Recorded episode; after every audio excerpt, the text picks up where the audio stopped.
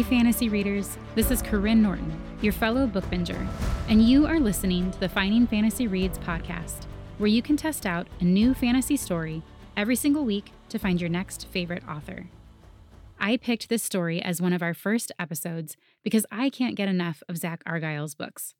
I think he's the closest indie author I've found to Brandon Sanderson's style. So, if you are a fan of Sanderson, you'll want to keep listening.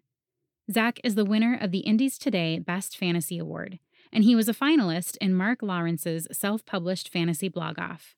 And according to the photo on his website, he is also silently correcting your grammar. So stick around to the end or check out today's show notes to see where you can find more of Zack's books, as well as info on how to enter this month's giveaway. Spoiler alert, it includes books, and one of them is Zack's. In the meantime, Please enjoy Five Silver Rings by Zack Argyle.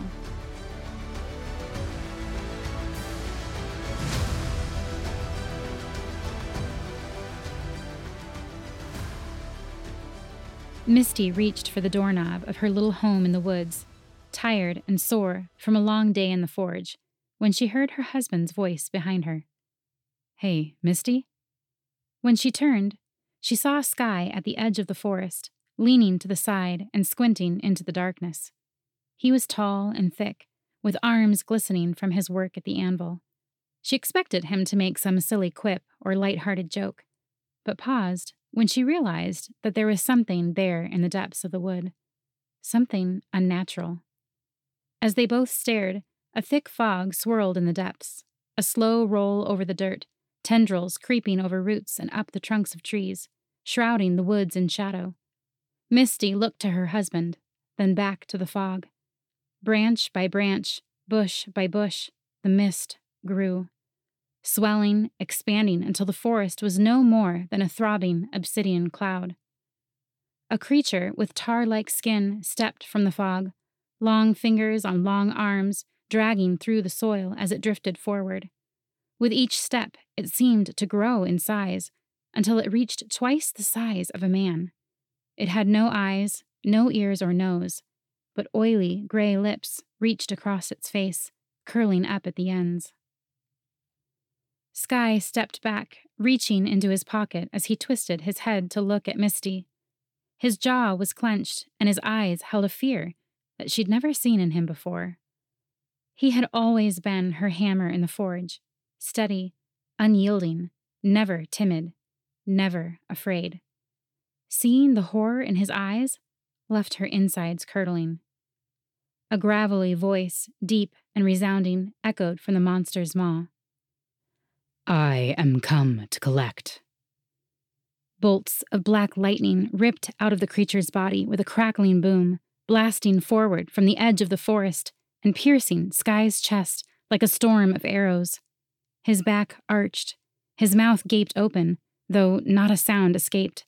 Swirling clouds of black energy danced beneath his skin, coursing through his veins and seeping from his fear stricken eyes. Misty scrambled toward her husband, heart throbbing in her chest. With each step, her vision warped, distance skewed, space expanded and compressed. Her legs wobbled beneath her. As soon as she stumbled within a few paces of Sky, the creature lifted one of its lithe fingers, and a pulse of energy sent her tumbling through the air, frantically spinning until she crashed into the side of the house. By the time she recovered and looked up at her husband, shadowed ribbons of Sky's soul dragged through the air from his chest, up into the oily creature. Bits of Sky's skin flaked off, drifting through the air like trails of burning embers, and his eyes glowed like hot coals. Mouth agape, he turned his head, just the slightest, until his eyes met Misty's from the edge of his vision. Tears streamed down his blackened eyes. His lips quivered as he tried to speak, but all he achieved was the slightest curl of his lip. The final blurred remnants of Sky's soul drifted from his body, absorbed into the creature, and he dropped to the earth, collapsing in a pile of broken bones and scorched skin, smoke drifting up from his eyes. It is done, the creature said with a voice like thunder. It turned and stepped back into the forest, lie the limbs dragging through the dirt. The smoky shadows followed. Misty pushed herself up. She stumbled across the patchwork of grass and rubble, light-headed, tremors running from her chest to the end of her hands. This was a dream, a nightmare. That creature wasn't real. She was asleep in her bed, wrapped in wool, and Sky was. Her chest constricted as she stood over his body, tightening, squeezing against her lungs. She was a wet towel, and the world was wrenching every last ounce of hope from her soul. She fell to her knees beside him. Cracks ran across Sky's face and neck, like an old statue taken by time. She reached out and touched his cheek, and the skin grew ashy and dry. A light breeze carried flecks of it drifting away. When she pulled her hand back, his face collapsed in on itself like a whirlpool of gray dust spiraling toward the ground. It continued across his face, then spread to his neck, chest, and legs. In moments, his thick frame had crumbled, leaving behind empty clothes filled with ash, and a single silver ring glistening where his left hand had been. For a time, she simply stared, cold, numb a frozen flower in the heart of winter. She tried to move. She knew she should, but her limbs refused to budge. There was no strength left in her, not even rage to fuel her. She was an empty vessel staring down at a single silver ring in the midst of her husband's ashes. When her hand drifted down of its own accord, she tried to pull it back, but she was a ghost, a broken spirit watching from a distance. She lifted the ring, and relief flooded through her. For a moment, she'd feared that it too would crumble to ash. But as she twisted it in her fingers, it remained. She recognized the fine craftsmanship. On her left hand, four identical rings embraced her.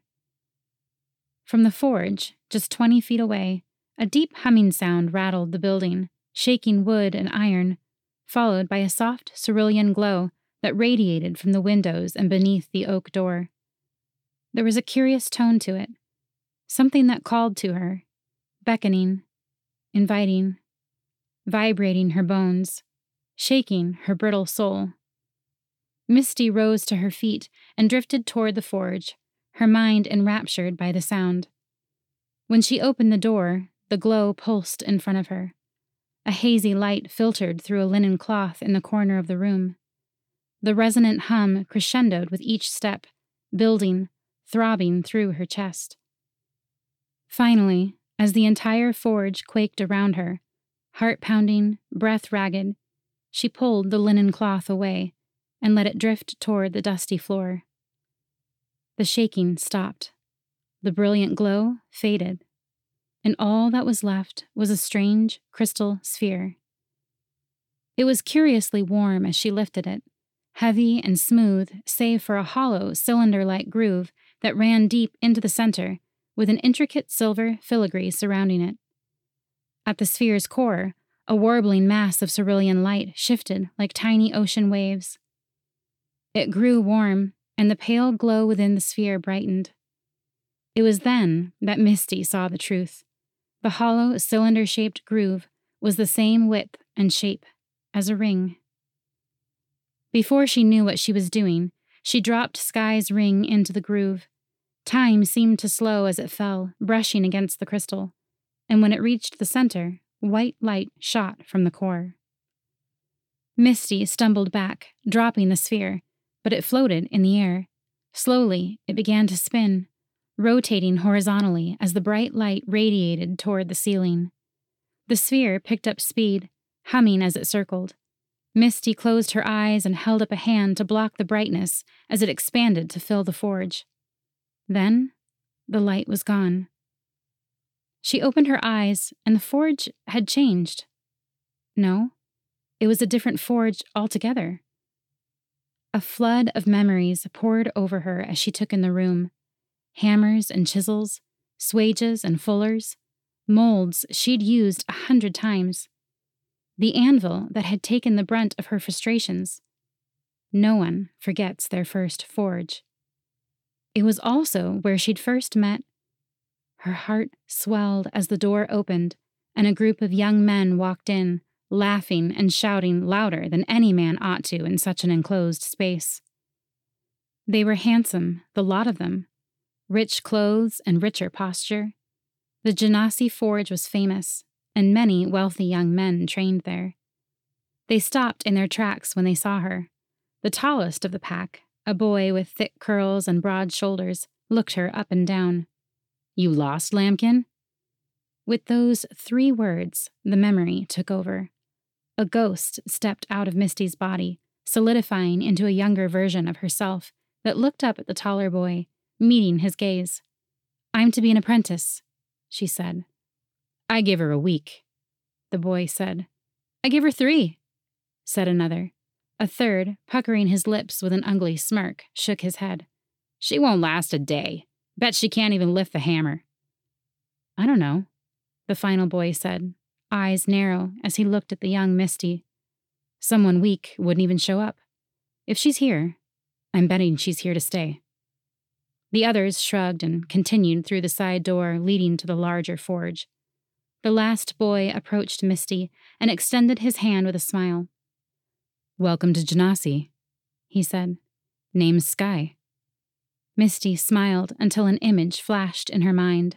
Sky lying face up on the forest floor, cold eyed and lifeless. She reached out for the younger Sky, as if she could pull him through the memory home with her. Anything to keep him close for another moment. Blinding white light surged throughout the room, and the same low hum filled the air. Misty covered her eyes only for a moment, and when they opened, she was back in the small forge by her house in the woods. Tears fell down her cheeks. She needed to go back. She needed to see him again, even if only for a moment. That smile, that kindness. She needed it. She needed him. The crystal sphere stopped trembling and drifted slowly to the floor as the ghostly glow from its center softened. Misty bent down and looked inside the circular groove. The silver ring had fused into the sphere near the core, filling a small section of the cutout. She looked at her left hand and wondered if the first had brought with it a memory of the man she loved. Perhaps the others would too. Perhaps she could see him again. Without another thought, the second ring was off her finger and spinning down the circular shaft in the sphere. Again, white light rose from the core. She let go and watched as it spun until the light grew too bright. When she opened her eyes, Misty was in the orchard behind her childhood home the scent of summer oranges in the air, warm sun beating through the break in the branches, a swinging bench under the sycamore, and sky. It was exactly as she remembered. He sat at a bench alone and bent over to pick up an iron nail. Setting his elbows on his knees, he spun the nail around in his fingers, examining it with more curiosity than any nail deserves.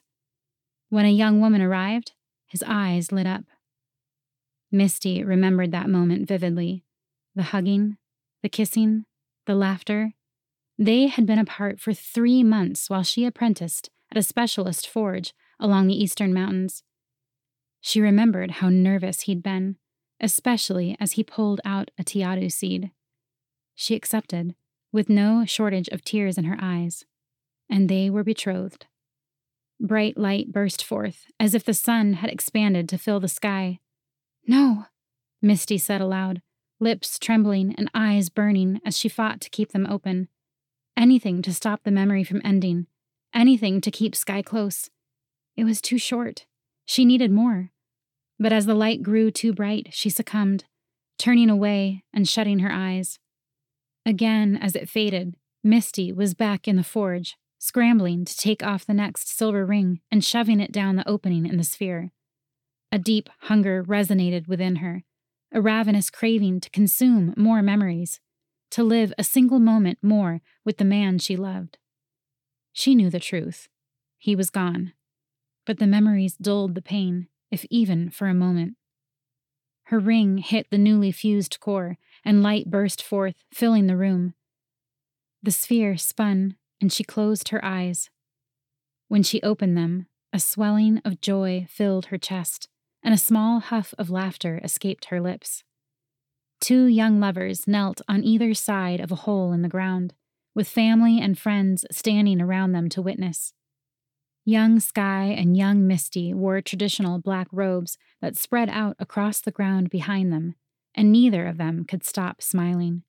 This was one of Misty's favorite memories, one she would never forget.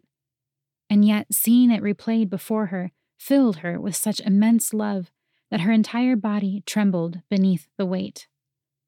Together, the young lovers placed their Teatu seed into the hole, covering it with a fresh layer of soil. Misty's widow mother stepped forward and handed her daughter a small clay pitcher.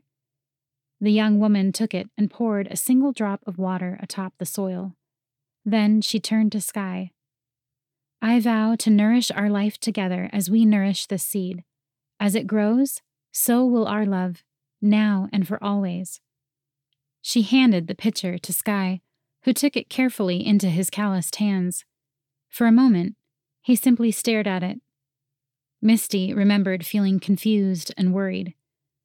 But when a tear fell down his rugged cheek and a smile curled on his handsome lips, she felt the world stop for just a moment. He poured a single drop atop the soil. I vow to nourish our life together as we nourish this seed. As it grows, so will our love, now and for always. They leaned in over their buried Teatu seed and sealed their vows. Misty could feel the warmth of their kiss on her own lips. Brilliant light consumed the vision and it faded. Once again, Misty was left alone in their little forge by the woods, with nothing but death and memory for company. A cold hollowness ached inside her as she closed her eyes, replaying the vows in her mind, heart yearning to be with Sky again. Her hands trembled as she placed the fourth ring inside the sphere. When it dawned on her that there were only two rings left, she reached down to take it back, but her fingers were too thick. Desperate, she flipped the sphere over and shook it. She wasn't ready for the memories to end. She wasn't ready to be alone. She wasn't ready.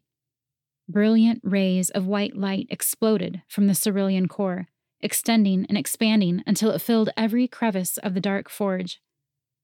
As the light faded, she kept her eyes closed and embraced the darkness. Perhaps if she never opened her eyes, the memory would never end. Perhaps she could extend their time together. She would rather be with him in the darkness than apart in the light. It wasn't until she heard the sniffling tears of the man she loved that her eyes shot open. She was in their bedroom. Sky sat on one of their kitchen chairs beside the bed, holding Misty's limp hand. She was wrapped under a pile of wool, breathing heavily and mumbling to herself with beads of sweat dripping from her forehead. In the low light, the tint of her skin had taken on a sickly gray, and shadows seemed to crawl over her hands and face. As she coughed, Sky held up a beige rag in front of her mouth. When he pulled it away, drops of red stained the brown. The image buzzed in her mind, shaking her skull as if there was something inside her fighting the vision. This was different. She had no recollection of this, of being sick, of Sky set up beside her, of the blood. Was it real?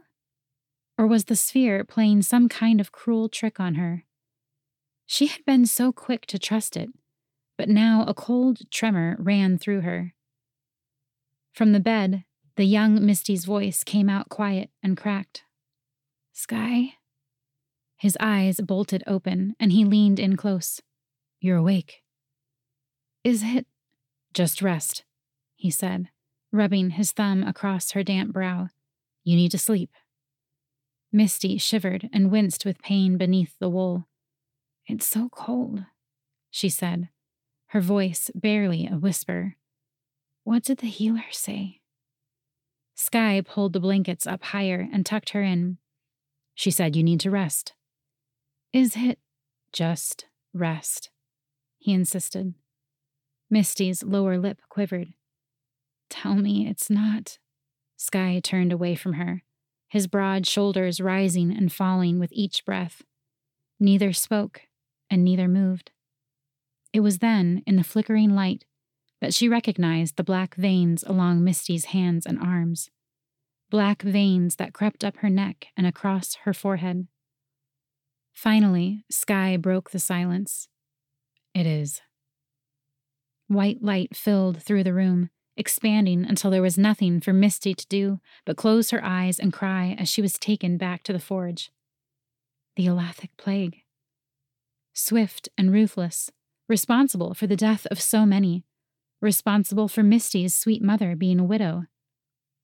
The day the veins turned black, there was no cure. Something shifted inside her, as if a gust had poured in to shift the clouds in her mind. This memory was different. It wasn't real. Misty had never had the Elathic plague. If she had, she would be dead in a grave beside her father. And yet, Misty looked at the final ring on her index finger. There was something here. Something Sky was trying to tell her through these memories. No, visions. She slipped off the ring, shoved it into the sphere, and closed her eyes. The warmth of the spinning sphere and its blinding light pressed against her skin, then faded away. When she opened her eyes, she was in a dark cavern. It was cold and quiet, barren save for massive stalactites that hung from the ceiling like spears ready to fall. On the far end, an inverted amethyst the size of a small home warped the air, hovering several feet above the ground and glimmering with violet light. She stepped toward it, slowly, glancing up with unease, certain one of the stalactites would rip from the canopy at any moment. She paused as footsteps echoed through the vaulted cavern, emanating from a tunnel behind her. Through the darkness, a tired man walked. It took only a single step in the cavern, illuminated by the violet glow of the amethyst, for Misty to recognize her husband's gait. She wanted to run to him, to throw her arms around him and squeeze, but this wasn't really him. She knew that. This was an echo, a vision, a story. Instinctively, she reached for the rings on her left hand, but found every finger bare. The emptiness sent a shiver through her bones. Quietly, she watched as Sky lumbered toward the inverted amethyst. The closer he came, the brighter it glowed. When he stopped, a dark mist swirled inside, pouring over its edges and onto the cavern floor. A creature stepped out of the mist from the back of the amethyst, growing in size as if stepping through a distant tunnel, until it stood twice the size of a man. Violet light pulsed from the gateway as the creature's lithe legs stretched out onto the cavern floor, revealing tar like skin and a face Misty would never forget. No. Familiar gray lips parted to speak. What is it you desire? Sky's thick arms trembled as he looked up at the creature. My wife. She's dying. Yes. The creature's voice boomed. Soon she will be claimed. Sky lifted his chin with tears in his eyes. Can you save her? Fate cannot be stopped, it said scraping long claws across the stone floor as if carving symbols. Balance is inevitable. Sky stood tall. If you want balance, take me instead. The creature's finger lifted from the ground and touched his chest. It is not your time. I don't care, Sky said, breathing heavily as he glanced down at the finger. The creature's lips puckered as it sucked in a gasp of air, a deep whistle roaring through the cavernous room. Balance. There must be balance. Your lives are not equal. Fate cannot be stopped. There must be something, Sky shouted, hands shaking beside him. Suddenly, his eyes lit up. If you can't stop fate, can you delay it? Just give us a few more years together it bent low until its tar like skin was mere inches from his face. A realignment? Sky furrowed his brow. I. If it means I'll have more time with her, then yes. The creature lifted itself to its full height. Wisps of smoke began to trail from its mouth, and the inverted amethyst buzzed with violet light. Its head shook violently back and forth, buzzing faster than Misty's eyes could track. Her heart raced in her chest. The shaking stopped, and the creature froze. Five years, it said. Sky looked up. Five more years, together? The creature took a step away toward the inverted amethyst gateway, its lithe legs entering the distorted air. There will be balance. She will forget. I will come for you five years hence. Sky dropped to his knees as the creature faded away into the gateway, trails of smoke following close behind. The amethyst glow pulsed and faded, leaving Sky alone, crying in the quiet of the cavern, repeating to himself over and over again Five years. As white light filled the cavern and pulled Misty away from the memory, she was left alone in the cold darkness of the forge where the truth clawed away at her broken mind. She will forget. Three simple words rattled around inside her skull. Three simple words that shattered her. For now, she saw the truth. The sphere vibrated in her hand, humming as it grew hotter and hotter. Finally, it fell from her grasp and hit the ground, exploding into a cloud of white dust. Misty fell back against the wall, picturing the smile of her dead husband. Her bare fingers felt so cold, so lifeless, no longer wrapped in the silver embrace of Sky's rings. All she wanted was to be with him again, to hear his voice, to feel his touch. She stepped away from the white dust, stepped away from the memories and monsters. Sky had given everything to be with her for just a few more years. The warmth of that love should have blazed within her, but all she felt was a cold chill. As she made her way out of the forge, taking one painful glance at the empty clothes lying at the wood's edge, she walked toward her home. She felt hollow and broken, her bones like brittle branches beneath her skin, her muscles as soft as dirt. None of it felt right, but tragedy never does. When Misty finally arrived at her porch, reaching up for the doorknob, she paused. Black veins ran across her fingers, between her calloused knuckles, and across her soot stained hand. Fate cannot be stopped, she remembered, only delayed. At least she would be with Sky again.